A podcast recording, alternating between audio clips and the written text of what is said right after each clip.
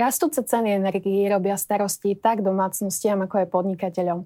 O tom, ako túto situáciu lepšie zvládnuť, sa dnes budeme rozprávať s pánom generálnym riaditeľom Slovenskej inovačnej a energetickej agentúry Petrom Blaškovičom. Dobrý deň. Dobrý deň, ďakujem pekne za pozvanie. Tak, a máme za sebou, dá sa povedať, horúce leto. Čo by mali podnikatelia robiť, aby ich nečakala v tom negatívnom zmysle horúca zima? No už je to, samozrejme stojíme pred veľmi e, ťažkou situáciou a evidentne tie ceny energií, najmä pre podnikateľov, už dnes rastú, keďže podnikatelia nemajú reguláciu e, tak, ako nie sú regulované subjekty, tak ako domácnosti. To znamená, tá príprava samozrejme je veľmi náročná, lebo samozrejme oni sa nevedia, ako sami predzásobiť nejakou energiou.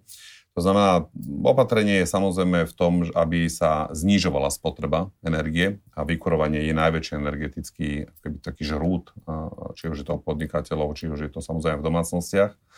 A to znamená nastaviť si nejaké primerané šetriace opatrenia.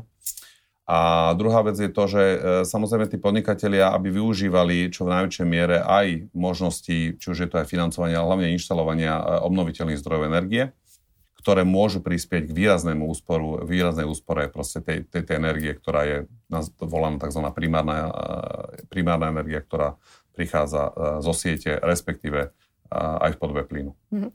A kde by na to mohli vlastne nájsť finančné prostriedky s ohľadom na súčasnú situáciu?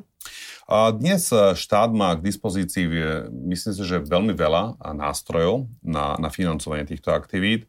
Ja by som začal novým operačným programom, operačný program Slovensko, kde aj Slovenská inovačná energetická agentúra je sprostredkovateľským orgánom pre politický cieľ číslo 2, alebo tá časť politického cieľa číslo 2, čo je e, energetická efektívnosť, to znamená zvyšovanie podielu obnoviteľných zdrojov, naopak znižovanie spotreby energie vo verejných a štátnych budovách. A to znamená, toto je, toto je jedna časť. A potom je tu samozrejme je tu plán obnovy, ktorý takisto má energetické opatrenia. Tam je to najmä na navyšovanie podielu a podpory vybudovania nových uh, obnoviteľných zdrojov energie. A to je plán obnovy. A je tu modernizačný fond, ktorý má takisto veľmi podobné tie ciele a očakávame ďalší balík eh, vo forme Repower, Repower EU, ktorý um, bude asi teda súčasťou plánu obnovy. Mm. Takže tých mechanizmov je tu veľa a samozrejme aj finančných prostriedkov, ktoré sú na to určené. Mm. Uh, ako by sa mali v tomto systéme všetkých týchto finančných prostriedkov alebo nástrojov zorientovať, respektíve kde hľadať informácie? Uh, toto je troška, to ste, je to taký, ako poviem možno, že problém, pretože práve, že tých zdrojov je veľa, tak je to, môže, môže sa to zdať, že to je pomerne komplikované, to znamená, lebo tie, tie, tie zdroje tých financií majú aj rôzne inštitúcie na starosti, to znamená ich implementáciu a samozrejme poskytovanie tých, tej, tej pomoci.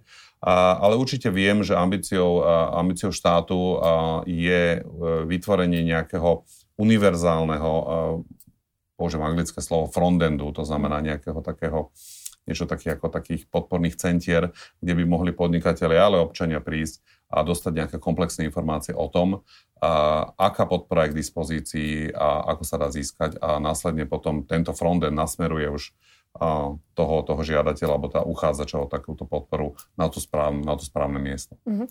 Uh, v rámci toho získavania informácií, akú úlohu má vlastne vaša agentúra? Alebo čo u vás nájde podnikateľ? My sme zameraní na podporu, či už je to firiem, alebo aj domácnosti.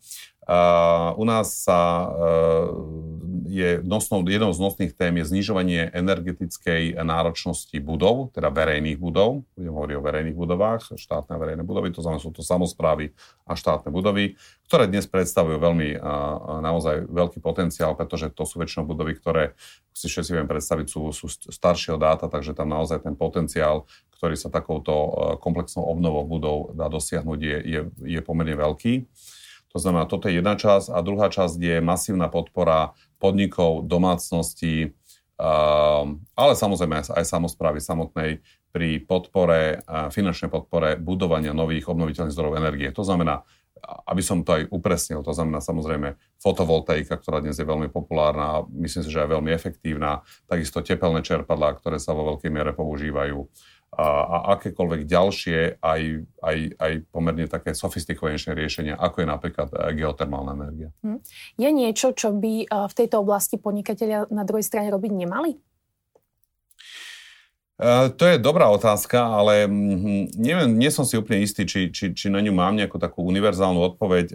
Čo by nemali? No, um, oni sú dnes vo veľmi ťažkej pozícii. Treba si uvedomiť, že tie podniky naozaj sú vo veľmi ťažkej pozícii, najmä tým, že oni nepatria pod tie regulované subjekty, tie domácnosti predsa len ešte sú troška pod tou ochranou uh, rukou URSA, uh, kdežto v tých pod, tie podniky platia v podstate dneska trhové ceny. Hej? To znamená to čo, uh, to, čo na trhu je a tie ceny, ako vieme dneska, uh, pokiaľ ja viem, tak uh, tá cena je okolo 500 eur. Hej? Už, už, už sa vyspala zo 400 na 500 eur, keď hovoríme o elektrike.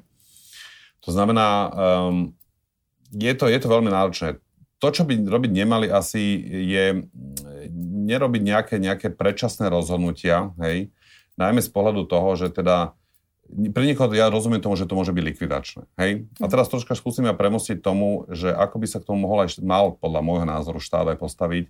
A veľmi dôležité je to, že myslím si, že podnikateľskému prostrediu treba pomôcť. Hej? A tu štát musí nájsť prostriedky a systém, nejaký systém dlho systém, ako, ako, ako firmám pomôcť. Pretože tie firmy nejde len o ich samotné prežitie, ale tie firmy produkujú komodity, ktoré síce, keď domácnostiam sa nezvýšia ceny, ceny energii, alebo teda zatiaľ, keď hovoríme o, o roku ešte 2000, o roku 2022, tak sa im nepriamo zvyšujú náklady kvôli tomu, že tie firmy, ktoré majú zvýšené energetické ceny, alebo teda zvýšené cien, cien energií, tak e, to prenášajú do cien svojich produktov. Takže v konečnom dôsledku trpia aj domácnosti. Uh-huh. Takže dá sa povedať, že do tejto problematiky by možno väčšiu pomocnú ruku mal podávať štát? Uh, ja som presvedčený o tom, že je potrebné nájsť mechanizmy, ako hovorím, hlavne udržateľné mechanizmy, to znamená nie nejaké krátkodobé, a, také, aby, aby tie ceny energií boli, a, boli, zo štátu, boli zo strany štátu kompenzované, ale hneď poviem aj to, že môj osobný názor je taký, aby tie, odpoved, aby tie opatrenia boli zodpovedné. Mm. Zodpovedné znamená zodpovedné k štátnemu rozpočtu. Mm. A dá sa povedať, keď prejdeme od podnikateľov k domácnostiam, čo by zase mali robiť tie? U domácností tam, tam, tam ten potenciál môže byť, je, je podľa mňa aj väčší, čo by, čo by teda mohli robiť, pretože e, môžeme začať od nejakého takého bežného chovania nášho v domácnosti, to znamená také tie klasické, čo všetci poznáme, to znamená, to je neviem, menej používanie niektorých spotrebičov, alebo teda efektívnejšie používanie tých spotrebičov. Samozrejme, toto už súvisí s nejakou investičnou náročnosťou, to znamená výmena spotrebičov. Dnes každý nový spotrebič, ktorý je na trhu, má vyššiu energetickú triedu, to znamená naozaj je, je, je energeticky menej náročný. Hej. Ten príklad, poviem iba jeden príklad, to sú vysavače, ktoré pred neviem koľkými rokmi sa to udialo, bol obmedzený napríklad zo strany Európskej komisie. Najväčší výkon bol, myslím, asi 700, 700 W bol hmm. príkon. My sme boli zvyknutí na nejaké také vysavače, možno okolo 1000 W, ktoré vysali pomaly aj parkety. Um, Takže e, je to, je, sú to takéto, takéto opatrenia, tzv. meké opatrenia, my to voláme. To znamená, to je to chovanie sa v tej domácnosti, používanie tých spotrebičov, povedzme aj niekedy v inom čase, v inom čase hej. To znamená, keď je tá elektrina lacnejšia alebo drahšia, tak sa to dá, dá sa takto upraviť. No a samozrejme potom sú tam také tie investičné opatrenia, ktoré hovoria o tom, že áno, inštalácia obnoviteľných zdrojov a väčšie využívanie a, a poviem to taká recyklácia tej energie. Hm. A v, tom, v tejto oblasti znova uh, domácnosti šetria, uh, kde by mali získať zdroje na, na nejaké ďalšie investície, ak by teda chceli? My máme jeden dlhodobý projekt, to je Zelená domácnostiam. Um, tento projekt uh, zabezpečuje, alebo teda podporuje práve inštaláciu obnoviteľných zdrojov energie. Hovoríme o tepelných čerpadlách, hovoríme o fotovoltaike, hovoríme o o slnečných kolektoroch, to znamená, to je ohrev vody prostredníctvom, prostredníctvom teda slnečného žiarenia. Sú tam kotle na biomasu a myslím, že je tam aj veterná energia, takže a tam, tam máme tiež tieto podporné mechanizmy. Hm. A znova, e, dá sa povedať, že v tejto oblasti dostatočne aspoň tým domácnostiam pomáha štát? E, otázka dostatočnosti a podpory je, ja som to už viackrát spomínal, žiadna podpora nie je dostatočná. To je úplne prirodzené. Špeci, špeciálne v tejto, v tejto kríze, do ktorej ideme a ona, ona nevyzerá, že by sa v nejakých najbližších mesiacoch, možno rokoch výrazne naozaj upravila, bohužiaľ, bohužiaľ je to tak, a, tak a, tá podpora proste bude musieť byť intenzívnejšia. Mm. Ak smeruje otázka k tomu, že ako je dnes nastavená, tak a, je nastavená tak, že je, je si myslím, že niekde v strede. Hej? Ja osobne sám, keď vyjadrím môj názor, tak si myslím, že by mohla byť intenzívnejšia. Viem si ju predstaviť najmä pre domácnosti. To znamená zvýšiť, povedzme, tie oprávnené náklady na tie obnoviteľné zdroje pre tie domácnosti, aby tá návratnosť bola o mnoho rýchlejšia. Samozrejme, tá návratnosť je veľmi umerná tej ceny, tej, tej, najmä v tomto prípade elektrickej energie. A to znamená, že čím nám bude rástať cena energie, tak tým rýchlo sa vám tie, tá investícia vráti. Ale to úplne nie je cieľom. Vy potrebujete opatrenie, ktoré v podstate je, je efektívne čím skôr. Najmä pre tú domácnosť, pretože je sa to vráti za 10 rokov, ale viete, ona musí prežiť ešte aj nejaké, nejaké mesiace a roky aj s tou zvýšeným nákladom. Uh-huh. Uh, môžete uvieť nejaké príklady takýchto aktívnejších opatrení pre domácnosti? Sú to inštalácie najmä práve týchto uh, obnoviteľných zdrojov, to znamená, ako som povedal, sú to tepelné čerpadlá, uh, fotovoltaika, uh, tie uh, slnečné kolektory a kotly na biomasu. To znamená, toto sú tie investičné opatrenia, ktoré sú schopné uh, priniesť pri stavbách alebo domoch, ktoré majú pomerne že veľmi zlú energetickú efektivitu, úsporu 30 až 60 Už teraz, Už teraz, áno. A e, povedzme, že teda tá domácnosť sa rozhodne, e, inšpiruje ju to. E, znova, kam má ísť, lebo opäť možno tí podnikatelia predsa len e, majú odborníkov, ale čo taký bežný človek? Kde si zistíte informácie? Slovenská inovačná energetická agentúra má sieť e, poradenských centier, e, ktoré sú v Bratislave, v Košiciach, Banskej Bystrici, v Trenčine a v Žiline. A tieto centra pos, poskytujú tak bez, bezplatné, bezplatné energetické poradenstvo. To znamená, ja si myslím, že toto je absolútne najlepší, um, najlepší spôsob. To znamená, sú to bežné, bežné prevádzky, kde prídete a s našimi konzultantami sa dá o tom porozprávať. Uh, sú to odborníci naozaj, myslím, že veľmi dobrí odborníci, ktorí vedia poradiť nie len v tom, ako získať niektorú podporu, ale aj to, ako urobiť práve takéto opatrenia, tzv. tie meké opatrenia, to znamená, tam je to ušetrenie od 3 do 10% ktoré môže byť, mať okamžitý efekt. Uh-huh. A v podstate, keď hovoríme o uh, inováciách uh, v rámci uh, tohto znižovania cien energií, aké majú, aký majú význam v tomto procese. Pretože stále sa to slovo ako opakuje, investovanie do obnoviteľných zdrojov, do inovácií, tak prečo je to tak? Tak e, samozrejme, inovácia v každej oblasti e, priemyslu, služieb alebo akéhokoľvek, akéhokoľvek e, oblasti hospodárstva prináša niečo nové a samozrejme niečo, čo je efektívnejšie, čo je lepšie, čo je jednoduchšie používateľné. A teda v tomto prípade sa zamerám na slovo efektívnejšie. Efektívnejšie znamená to, že dnes napríklad už aj e, fotovoltaika, to znamená tie slnečné kolektory, majú napríklad aj mnoho väčší výkon. To znamená, ten meter štvorcový dnes viem vyprodukovať viac elektrickej energie, ako to bolo napríklad pred desiatimi rokmi. Hej. To znamená, v tomto sú, a to už je inovácia samotného napríklad fotovoltaického panelu. A takisto sú tu potom nové riešenia, ktoré samozrejme tepelné čerpadlá. Hej, tepelné čerpadlá boli, mm, boli rôzne, dnes sú aj vzduch, vzduch, sú e, voda, vzduch a, a tak ďalej, je tam rôzne, rôzne kombinácie. To znamená, toto sú veľmi zaujímavé riešenia. No a potom sú už potom také, také napríklad získavanie tepla z odpadovej vody. Všetci vieme, že neviem, umývame riad alebo umývame si ruky samozrejme v vode, ktorá je teplá, ktorá je alebo dokonca až horúca, sprchujeme sa v horúcej vode a tak ďalej. A toto je teplo, ktoré my v podstate vypúšťame do kanalizácie a ktoré nám uniká a sú systémy, ktoré sú schopné z tohto tepla aspoň nejakú časť vrátiť späť do tej domácnosti, čo si myslím, že je veľmi zaujímavé a toto práve otvára tú tému ako keby tej recyklácie tej energie. A to znamená to, čo ja v tom byte vyprodukujem, vyprodukujem či je to varením, či to je spotrebičom, ktorý vydáva, ktorý, ktorý, ktorý vlastne emituje teplo, tak to teplo sa snažiť vrátiť späť do tej domácnosti. Mhm. Keď sme teda pri inováciách, ako je na tom Slovensko? Vieme inovovať alebo vieme využívať tieto inovácie dostatočne? Ja som presvedčený po tom, čo som mal tú čest sa stretnúť s mnohými slovenskými firmami, a, ktoré sú či už v podobe startupov, ale aj existujúcich firm, ktoré skutočne majú riešenia a tie riešenia aj predávajú a tie riešenia aj, aj na trhu majú umiestnené, tak a, som potom presvedčený, že sme to schopní robiť a myslím si, že aj v Európe si viem predstaviť, že vieme hrať, a myslím si, že solidného partnera a partnera na úrovni a vieme sa porovnávať s tými inováciami. Ja na Slovensku naozaj vidím veľký potenciál aj v, aj v ľuďoch, aj v tých nápadoch a je to vidieť na mnohých firmách, ktoré tu už dneska vznikli, ktoré vznikli aj dávnejšie možno a, a ukázali, že vedia inovovať. Ale to nie je len v energetike. Myslím, že je to platí všeobecne. Hm. A z hľadiska energetiky alebo inovácií v energetike, kde sa ešte môžeme ako Slovensko posunúť ako krajina?